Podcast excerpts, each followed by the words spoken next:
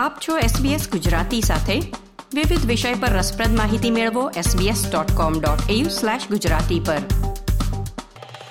મિત્રો ક્રિસમસનો માહોલ ધીમે ધીમે જામી રહ્યો છે. શોપિંગ મોલમાં જાઓ કે થિયેટર્સમાં બધી જગ્યાએ મસમોટા ક્રિસમસ ટ્રી શોભા વધારી રહ્યા છે. વિવિધ જગ્યાએ ક્રિસમસની વાનગીઓ પણ મળી રહી છે. પરંતુ ઘણા બધા એવા મિત્રો હશે કે જેઓ એ વાનગી લેતા ખચકાતા હશે. કારણ કે તે વાનગી શાકાહારી ન પણ હોઈ શકે. અને ત્યાંથી મો નીચું કરીને જતા રહેવું પડતું હોય. પરંતુ જો તમે વેજીટેરિયન છો, તો ખાસ તમારા માટે આજે હું તમને સંભળાવીશ. ઓસ્ટ્રેલિયન ડિશ લેમિંગ્ટન કેક બનાવતા. જી હા, વર્ષોથી ઓસ્ટ્રેલિયામાં સ્થાયી થયેલા રુચિબેન કાશવ, કે જેઓ ડિલિશિયસ લેમિંગ્ટન કેક બનાવતા આપણને આજે શીખવાડશે. રુચિબેન, એસબીએસ ગુજરાતી પર આપનું સ્વાગત છે. થેન્ક યુ મીરાનીબેન. સૌથી પહેલા તો તમને એ પૂછવા માંગીશ કે આ લેમિંગ્ટન કેક બનાવવાનો વિચાર તમને ક્યાંથી આવ્યો? આપણે અહીંયા બધી શોપમાં જતા હોઈએ, શોપિંગ કરવા માટે તો બધી સ્વીટ્સ ને બધું જોતા હોઈએ, તો ઘણી વખત લેમિંગ્ટન નજરમાં આવતા હોય છે.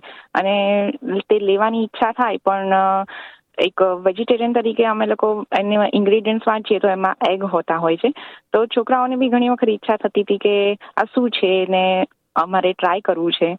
તો પછી મેં મારા અમુક ફ્રેન્ડ્સ સાથે વાત કરી કે આ શું હોય છે? કેમ કે આપણે ખાઈ તો ના શકીએ, પણ એનું ડિસ્ક્રિપ્શન લીધું તો એ લોકોએ કીધું કે it's kind of sponge cake અને એની ઉપર ચોકલેટનું, ચોકલેટ સોસનું ટોપિંગ અને ટોપરાનું કોટિંગ કરેલું હોય છે.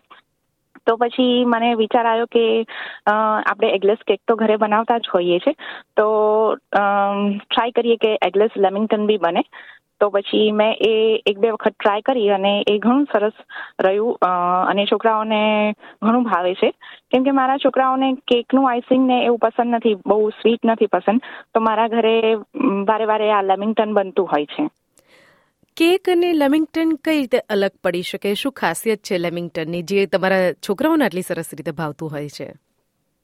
કેકમાં મોસ્ટલી તો સ્પોન્જ કેક વધારે સ્પોન્જી હોય છે અને એની ઉપર આઈસિંગ હોય છે અને થોડુંક સ્વીટનેસ વધારે હોય છે. પણ લેમિંગ્ટનમાં એવું નથી હોતું એમાં આઈસિંગ નથી હોતું એટલે સ્વીટનેસ બી ઓછી હોય છે પ્લસ લેમિંગ્ટન તમે ટ્વેલ્સમાં હોય છે. તો એને તમે સર્વ કરી શકો એક એક પીસ તરીકે. કેકની જેમ કટિંગ કરવાનું કે એવું કઈ જરૂર નથી પડતી. એટલે એ સારું રહે છે પીસ તરીકે બધાને સર્વ કરી શકાય છે.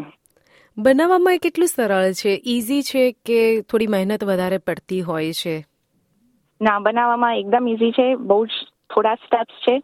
અને એની ખાસ એ ખાસિયત છે કે મોટા ભાગની સામગ્રી આપણા ઘરે જ હોય છે. એટલે આપણે કંઈ એના માટે કંઈ પ્લાનિંગ કરીને બીજું કંઈ નવી વસ્તુ બાય કરવાની જરૂર નથી પડતી. વાહ આટલી સરસ તમે વાત કરી રહ્યા છો. જલ્દીથી અમને જણાવી દો કે આ લેમિંગ્ટન કેક બનાવવા માટે કઈ કઈ સામગ્રીની જરૂર પડતી હોય છે? હા.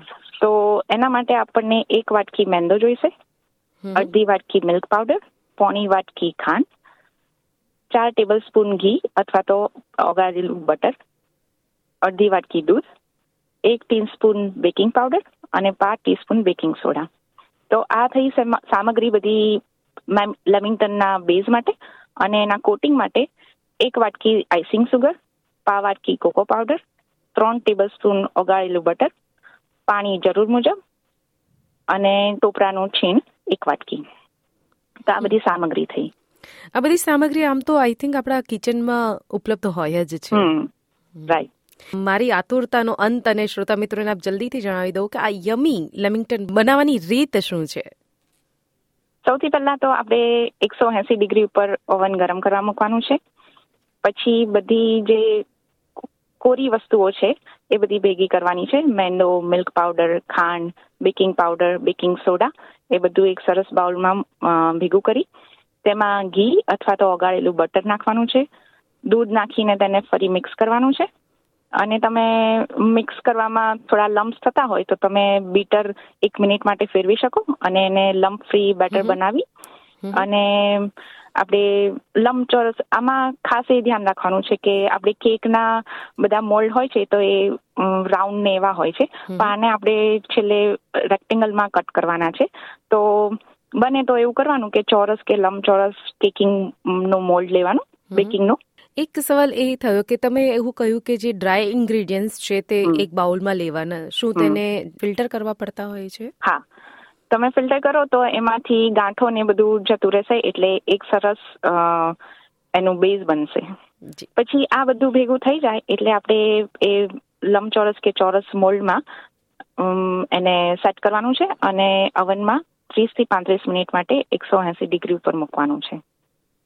પછી એ થઈ જાય એટલે પછી એને મોલ્ડમાંથી કાઢી અને કમ્પ્લીટલી ઠંડુ થવા દેવાનું.